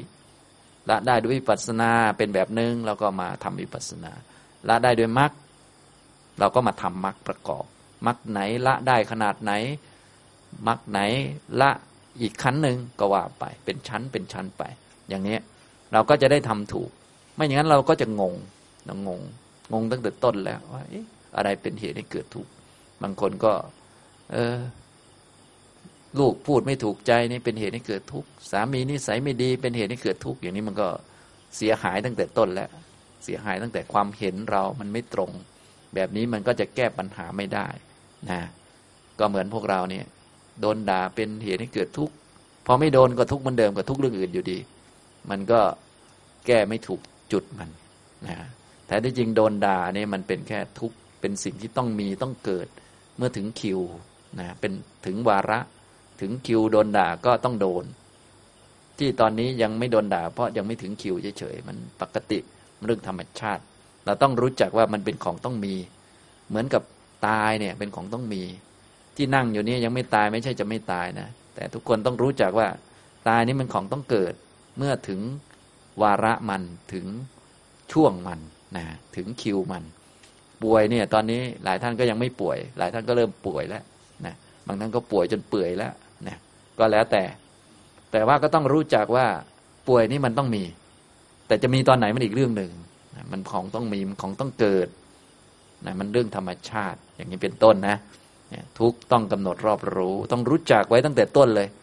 คนที่ทำกิจต่อสัจจะรู้สัจจะตั้งแต่ต้นเขาเลยไม่กังวลเรื่องใดๆเพราะเขารู้ไว้ก่อนหมดแล้วนะโดนด่าเดี๋ยวก็ต้องโดนเขาเดินไปเอ้าเขาเขารู้ไว้ตั้งแต่ต้นแล้วยังไงต้องโดนนะเกิดชาติไหนที่จะไม่โดนด่า ไม่โดนดินทานี่มันไม่มีนะนะที่มีวิธีเดียวจะไม่โดนคืออย่ามาเกิดเท่านั้นเอง ถ้ามาเกิดแล้วต้องโดนหมดทุกคนอย่างเงี้ยนะ ถ้าอยากไม่อยากจะเจ็บป่วย ก็มีวิธีเดียวคืออย่ามาเกิด ถ้ามาเกิดก็ต้องเจ็บป่วยอยู่แล้วเขาเขาก็เลยสบายเลยเขาก็เขารอวาระรอคิว ยังไม่ถึงคิวก็ถือว่าเป็นบุญไป ใช้ประโยชน์กับร่างกายไป ถึงคิวก็รับไป เพราะว่าตัวเองทำมาเอง ไม่ได้คนอื่นทำซะหน่อย นี่เป็นต้น อันนี้คือ มุมมองพวกนี้แต่ต้องตั้งขึ้นมานะพอตั้งขึ้นมาเรียบร้อย เราจะได้ทำกิจต่อสัจจะ ได้ถูกต้องพอทำกิจถูกเนี่ยมันก็จบได้ แต่ว่าเราไม่ได้ทำได้ในวันเดียว แต่ว่าเราทำถูกพอทำถูกเนาะมันก็วันหนึ่งมันก็จบนะอย่างนี้แต่ถ้าตั้งต้นเราไม่ถูกตั้งแต่ต้น เช่นทุกต้องไม่มีอย่างนี้ตายเลย หาวิธีที่จะมันจะไม่ทุกข์หาวิธีที่ชีวิตจะไม่ลำบาก หาวิธีที่โอ้อย่างนี้ก็ตายเลยนะอย่างนี้ทำนองนี้บางคนก็ทำยังไงแก่ตัวไปจะไม่ลำบาก เอามันจะทำได้ยังไงมันจะไม่ลำบากมันก็ต้องเป็นสาวตลอดมันถึงไม่ลำบาก แก่แล้วไม่ลำบากมันไม่มี แค่จะลุกยังไม่ขึ้นเลย พวกคนแก่ มันจะไม่ลำบากได้ไงล่ะ มันก็พูดเป็นคนไม่มีหัวสมองเกินไปนะเราก็ต้องรู้จักนะอย่างนี้ทำนองนี้ ไปอยู่ที่ไหนจะไม่ลำบากไปอยู่ที่ไหนจะไม่มีเรื่อง อันนี้เราคิดชอบคิดนะ อันนี้คือมันตั้งมุมมองไม่ถูก เราก็เลยต้องมาฟังธรรมบ่อยๆ ฟังเรื่องอริยสัจสี่บ่อยๆ เลย ฟังจนแบบ เข้าเลือดเข้าเนื้อไปเลย เข้ากระดูกเราไปเลย ฟังบ่อยๆ หรือสวดเอาก็ได้ในธรรมจักรมีสวดสวดด้วยแต่ว่าอย่าสวดแบบแบบงึมงำงึมงำแบบไม่รู้เรื่องนะฉะนั้นเราก็เลยต้องมีกรรมมสกตาไว้ก่อนก็คือ มีเหตุผลให้ชัดเจน จะสวดจะท่องก็สวดท่องเพื่อจำได้ แต่บางคนก็เห็นสวดเหมือนกันแต่ว่า โอ้เอาอีกแล้วเอาแต่เรื่องขลังเรื่อง ศักดิ์สิทธิ์นะสวดธรรมจักอายุแต่ย่ยืนว่างั้นธรรมจักเขาให้สวดว่าตายเป็นเรื่องธรรมดายังจะมาอายุยืนอยู่ได้คนเรา มันก็เกินไปละ มันก็หลงอีกเนี่ยอย่างนี้ทำนองนี้นะนี่ก็คือรู้จักทุกนะ รู้จักเหตุให้เกิดทุกเหตุให้เกิดทุกมีอย่างเดียวคือตัณหา รู้จักความดับทุกเนี่ย ความไม่มีทุกทุกขานิโรธะทุกขานิโรธาคือนิพพาน ที่อื่นมันไม่มีโลกนี่มันทุก ที่ไม่ทุกมันมีที่เดียวคือนิพพาน แค่นั้นเองนะ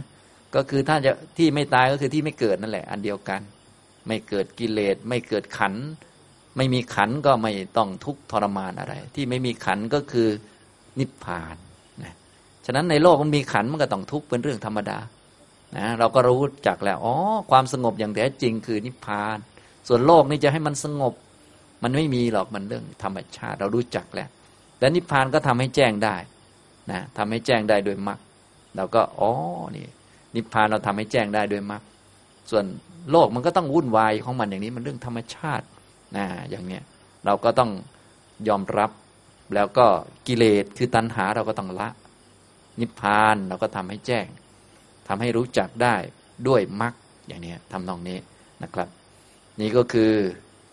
สัจจะข้อที่สามก็คือ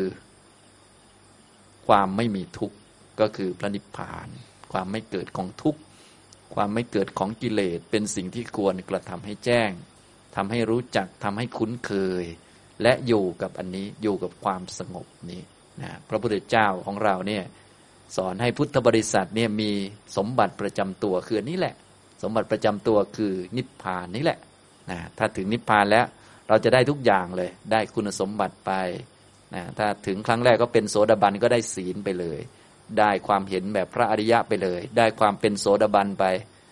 ตลอดกาลเลยนะทำลายความเป็นปุถุชนทิ้งไปเลยนะเกิดชาติหน้าอีกก็เป็นโสดาบันเหมือนเดิมเนี่ยเป็นสมบัติประจำตัวเนี่ยสอนให้แบบ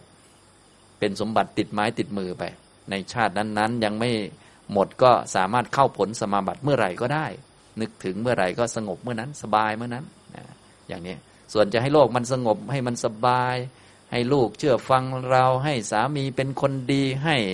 รัฐบาล โอ้ช่วยเหลือประชาชน คนยากคนจนทุกคนอย่างเงี้ยมันไม่มีหรอกมันเป็นไปไม่ได้ โลกเขาเป็นอย่างนี้มานานแล้ว เขาไม่เปลี่ยนนะส่วนนิพพานก็สามารถทำให้แจ้งได้ด้วยจิตของเรานั่นแหละนะ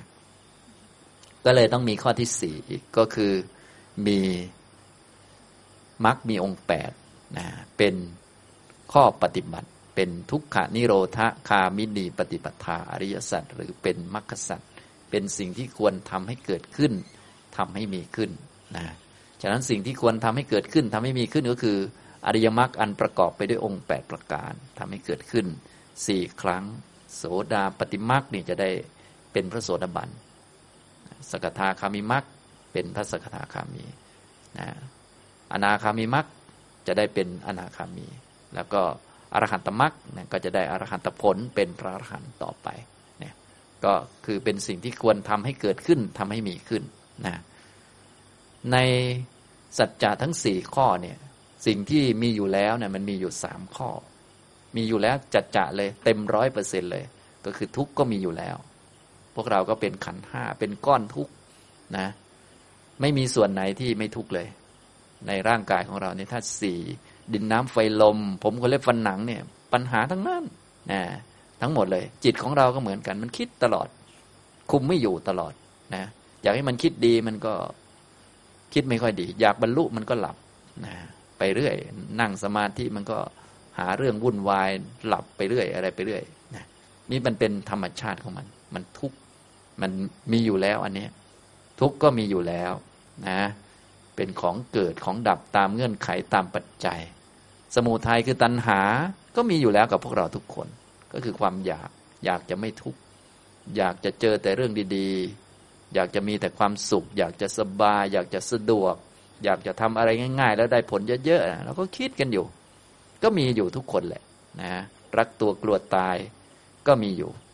มีอยู่กับเราทุกคน นิพพานก็มีอยู่สามข้อนี้มีครบเลย นะเพียงแต่ว่าเรายังไม่รู้เราก็เลยต้องมาฟัง ฟังแล้วต้องไปทำกิจให้ถูก อันที่ยังไม่มีก็คือมรรคนะยังไม่มีนะเราก็เลยต้องมาฟังแล้วประกอบมรรคขึ้นมา ประกอบมรรคขึ้นมาในจิตทำมรรคขึ้นมาเพื่อจะได้สามารถที่จะกำหนดรู้ทุกได้ เพราะว่าถ้าไม่มีมรรคมันก็กำหนดรู้ไม่ได้ทำมรรคขึ้นมาเพื่อสามารถที่จะละสมุทัยได้ ถ้าไม่มีมรรคมันก็ละสมุทัยไม่ได้ และที่สำคัญก็คือ ต้องทำมรรคขึ้นมาเพื่อจะได้ทำให้แจ้งนิโรธก็คือ จะได้รู้จักนิพพาน ถ้าไม่มีมรรคก็ไม่มีวันรู้จักนิพพานเลย ทั้งๆงนิพพานก็มีอยู่ ความสงบก็มีอยู่ แต่ว่าเราไม่มีทางเข้าถึงความสงบเลย ถ้าไม่มีมรรคเราจะทำยังไงก็ไม่สงบจริงะจะนั่งสมาธิจนหลังพังก็ไม่สงบจริง ออกมาก็วุ่นอยู่ดีนะ สงบไปหลายวันวันต่อมาก็ฟุ้งอยู่ดี นะพยายามข่มทับกิเลสไว้โอ้ยเหมือนกิเลสไม่มีเป็นปีๆอ้าววันดีคือดีก็กลับมาคืนเหมือนเดิมนะบางท่านก็ทำได้เป็นชาติๆก็มีนะอันนี้ก็ชาติถัดไปก็กลับมาใหม่เหมือนเดิมนะไม่มีวันทำได้จริง อย่างนี้สิ่งที่จะทำให้ถึงความสงบของกิเลสเข้าถึงความสงบของทุกอย่างแท้จริงก็คือมรรคแปดมีอันเดียวเท่านั้นเองนะอย่างนี้ทำตรงนี้นะฉะนั้น ในการปฏิบัติธรรมเราก็เลยมามุ่งเน้นทำข้อสุดท้ายที่มันยังไม่มีทำให้มันมีขึ้นทำให้เกิดขึ้น เหมือนพระพุทธเจ้าของเราทำให้เกิดขึ้นในพระทัยของพระองค์ที่ใต้ต้นโพทำมรรคแปดให้เกิดขึ้น แล้วก็เอามรรคแปดนี้ไปสอนต่อนะไปสอน ไปบอกวิธีบอกเทคนิคต่างๆ เพื่อทำมรรคให้เกิดขึ้น แก่ ท่านอัญญากฏัญญะที่ป่าอิสิปัตนะมิคทายวันนะต่อมาก็องค์อื่นก็ค่อย ๆ มีมรรคเกิดขึ้นในจิตของแต่ละคนแต่ละคนก็แจ้งนิพพานไปนะข้อปฏิบัติกรรมฐานต่างๆคำสอนต่างๆ ก็เป็นวิธีการที่จะทำให้มรรคประกอบมรรคขึ้นมา จนมาถึงรุ่นพวกเรานี้ ก็ส่งต่อกันมาเรื่อยๆนะพวกเราก็มาฟังแล้วก็จะได้ประกอบมรรคขึ้นมา ในจิตของเรานี่อย่างนี้ทำตรงนี้ อันนี้คือลักษณะของการเดินทาง เดินเพื่อให้ถึงนิพพานคือแบบนี้ คือทำมรรคแปดเกิดขึ้นทำให้มีขึ้น แล้วก็จะได้เข้าถึงความสงบ ร่มเย็นเป็นสุขอย่างแท้จริง ตัวโลกนี้มันเป็นทุกข์สุขอย่างแท้จริงมีอันเดียวคือนิพพานนะโลกมันร้อน สงบหรือเย็นอย่างแท้จริง มีอย่างเดียวคือนิพพาน โลกนี้จะให้มันเย็นมันไม่ได้ เย็นหมายถึงมันร้อนน้อย เท่านั้นแหละ นะอย่างเช่นเราบอกว่ามันเย็นแล้ว หมายถึงว่า อุณหภูมิมันน้อยเฉยจริงๆมันคือร้อนชนิดหนึ่ง มันร้อนน้อยก็เรียกว่าเย็น ร้อนมากก็เรียกว่าร้อนเฉยๆนะมันของเปรียบเทียบทั้งโลก ส่วนเย็นอย่างแท้จริงนะมีอย่างเดียวคือนิพพาน สงบอย่างแท้จริง มีอย่างเดียวคือนิพพาน จะแจ้งนิพพานได้มีทางเดียวคือมรรคแปดมันก็เลยถูกล็อกคอบังคับ เลยเป็นอริยสัจคือเป็นสัจจะเป็นความจริงที่ยังไงก็ไม่เปลี่ยน ทุกท่านก็เลยต้องฟังบ่อย ๆ เรื่องนี้ เพราะยังไงก็ไม่เปลี่ยนจนกระทั่งอยู่ในใจเลย แล้วก็ไม่เปลี่ยนจริง ๆ ชาติหน้าก็ยังมีอริยสัจคาอยู่ พวกเราอาจจะเคยฟังอริยสัจมาแล้ว แต่ว่าเนื่องจากยังไม่เป็นพระอริยเจ้า ก็คือเป็นโทษของความเป็นบุตุชนนั่นแหละก็คือก็พอเกิดชาติใหม่ก็ต้องมานั่งฟังใหม่บางคนกว่าจะเข้าใจใหม่นะตายตายก่อนพอก็ไปชาติใหม่ก็ต้องเริ่มฟังใหม่นะทุกท่านที่ มาฟังผมบรรยายมาปฏิบัติธรรมสนใจปฏิบัตินี่ก็คงจะเคยฟังธรรม เคยสนใจปฏิบัติมาหลายภพหลายชาติแล้ว แต่ว่ามันลืม ก็ต้องมาทำเอาใหม่ อันนี้คือโทษของความเป็นปุถุชนนะในชาติเก่าๆที่ท่านได้ฟังธรรมท่านอาจจะเป็นคนดี มาชาตินี้ก็เลวคืน แต่ถ้าไม่เป็นพระริยะก็ไม่ต้องเดาชาติหน้าก็ก็เลวเหมือนเดิมนะ ดีบ้างเลวบ้างกลับไปกลับมา อันนี้เขาเรียกว่า โทษของความเป็นปุถุชน โทษของวัฏฏะสงสารก็มีเยอะแยะนะนะโทษของวัฏฏะสงสารนี่จะหลอกให้เราทำความชั่วนะหลอกให้เราด่าคนนั้นบ่นคนนี้เรื่อย มีคนมากระทบกระทั่ง เราเป็นคนดีก็มีคนมาหาเรื่องเราเรื่อยทำให้เราด่าคืนอยู่เรื่อย อันนี้เป็นโทษของวัฏฏะสงสารนะส่วนโทษของความเป็นบุตุชนคือ เราอดไม่ได้ ไอ้หมอนี่นิสัยไม่ดี นะอดได้อยู่สองครั้ง ครั้งที่สามด่ามันแล้วนะเนี่ยคือโทษของความเป็นบุตุชน มันไม่แน่นอน ส่วนพระอริยะท่านไม่มีนะอย่างนี้ท่านไม่มีเจตนาร้ายๆ ไม่มีเวรทั้งห้าแล้ว เวรทั้งห้าระงับแล้ว ทุจริตต่างๆ ไม่มีแล้ว ไม่ทำบาปทั้งปวงแล้วทำกุศลให้ถึงพร้อมชำระจิตของตนให้ผ่องแผ้วแล้ว อันนี้คือพระอริยะอย่างนี้นะครับ ฉะนั้นในวันนี้เป็นวันแรกนะ ผมก็พูดข้อธรรมะในแบบเป็นโครงให้ฟังเกี่ยวกับเรื่องของการปฏิบัติอาจจะยากบ้างสำหรับท่านที่ใหม่ ๆ ก็ไม่เป็นไรก็คือ เราจะได้เข้าใจเป็นโครงไว้นะให้เข้าใจความหมายของปฏิบัติ แปลว่าดำเนิน แปลว่าเดินทาง เดินไปไหน เดินไปสู่เป้าหมาย เพราะว่าการจะเดินก็หมายถึงเรามีเป้าหมายที่จะไป เป้าหมายทางพุทธศาสนาก็คือ นิพพาน คือทุกข์ไม่เกิด กิเลสไม่เกิดนะเป็นปัญหาของทุกคนเลย ปัญหาของเราก็คือมันทุกข์กับมันมีกิเลสนั่นแหละ อย่างนี้นะถ้าไม่มีทุกข์ไม่มีกิเลสเราก็ไม่มีปัญหาอะไรสักอย่าง แต่มันมีทุกข์มันมีกิเลสนี่แหละเป็นปัญหานะอย่างนี้ พระพุทธเจ้าก็สอนวิธีการที่เราจะ แก้ปัญหาถึงจุดจบของปัญหา จุดจบของทุกเรื่องคือนิพพาน ถ้าไม่ถึงนิพพานจะไม่จบสักเรื่องนะก็จะต้องไปเรื่อยๆ แต่เหมือนไม่ได้ไปไหนนะ เพราะว่าไปเป็นวงกลมหมุนอยู่ เขาเรียกวัฏฏะสงสาร ส่วนทางไปนิพพานนี้มันเป็นทางตรง เดินตรงไปเลย อันนี้เรียกว่าเดินทางหรือปฏิบัตินะปฏิบัติดำเนินเดินไป ทางสำหรับเดินก็คือมรรคมีองค์แปดทุกท่านก็ได้ดื่มจำมรรคแปดไว้มรรคมีองค์แปดประการนะ เป็นมัชฌิมาปฏิปทาจำชื่อไว้ ต่อไปเราก็จะได้ฝึกประกอบเข้าไปนะก็ในอริยมรรคมีองค์แปดประการนี้มีตัวหัวหน้าเขาก็คือตัวสัมมาทิฏฐิสัมมาทิฏฐิมีหลายชั้นหลายอัน แต่อันที่สำคัญมันจะมีอยู่สองก็คือโลกิยะ อันนี้จะเป็นตัวชำระจิตให้สะอาดเป็นฝ่ายบุญนะพวกเราต้องมีบุญเยอะมีบุญหล่อเลี้ยงจิต แล้วก็เป็นเพื่อนของจิตหรือว่าเป็นเครื่องประดับจิตของเรา นะก็เหมือนมีเครื่องประดับประจำตัวนะ แต่เครื่องประดับอย่างเพชรนินจินดา เดี๋ยวก็เดี๋ยวก็หายแล้ว ต้องมีบุญกุศลเป็นเครื่องรองรับเป็นเครื่องที่จะประดับจิตของเราชำระจิตให้สะอาดนะก็มีอยู่สิบข้อด้วยกันอันนี้นะ ต่อมาก็จะเป็นสัมมาทิฏฐิที่เป็นองค์มรรคเลยก็คือ ความรู้ในเรื่องอริยสัจสี่และกิจต่อสัจจะ เป็นญาณเป็นความรู้ รู้จักทุกข์รู้จักเหตุให้เกิดทุกข์รู้จักความดับทุกข์รู้จักขนทางให้ถึงความดับทุกข์ให้ชัด แล้วก็จะได้มาประกอบให้สมบูรณ์ต่อไปนะในการประกอบสัมมาทิฏฐิเนี่ยก็ต้องทำเงื่อนไขขึ้นมา เงื่อนไขหรือเหตุให้เกิดสัมมาทิฏฐิก็จะมีอยู่สองอย่าง อย่างที่หนึ่งก็คือการฟังธรรมเรียกว่าปรโตโคสะ อันนี้ก็คือทุกท่านกำลังทำเหตุที่หนึ่งอยู่ บางท่านทำมานานแล้ว บางท่านเพิ่งเริ่มทำก็อย่าลืมทำบ่อยๆทำฟังธรรมนะไปหาหนังสือสวดมนต์มาสวด เกี่ยวกับธรรมจักรเกี่ยวกับอริยสัจหาคำสอนมาฟังนะในคอร์สนี้ผมก็จะพูดให้ฟังตามสมควรนะถ้าสงสัยตรงไหน อยากให้พูดตรงไหนละเอียดก็ค่อยถาม อันนี้วันนี้พูดตอนแรกก็กว้างๆไว้ก่อน อย่างนี้นะก็มีการฟังธรรมนี่เป็น อันหนึ่ง อันที่สองก็คือ โยนิโสมนสิการ การกระทำไว้ในใจให้แยบขาย เราก็ต้องมีจิตใจที่มั่นคง ประกอบสติสัมปชัญญะให้ดีอยู่กับตัวเอง แล้วก็หัดโยนิโสมนสิการ ให้ตรงกับหลักสัจธรรม เพราะสัจจะก็มีอยู่แล้วเหลือแต่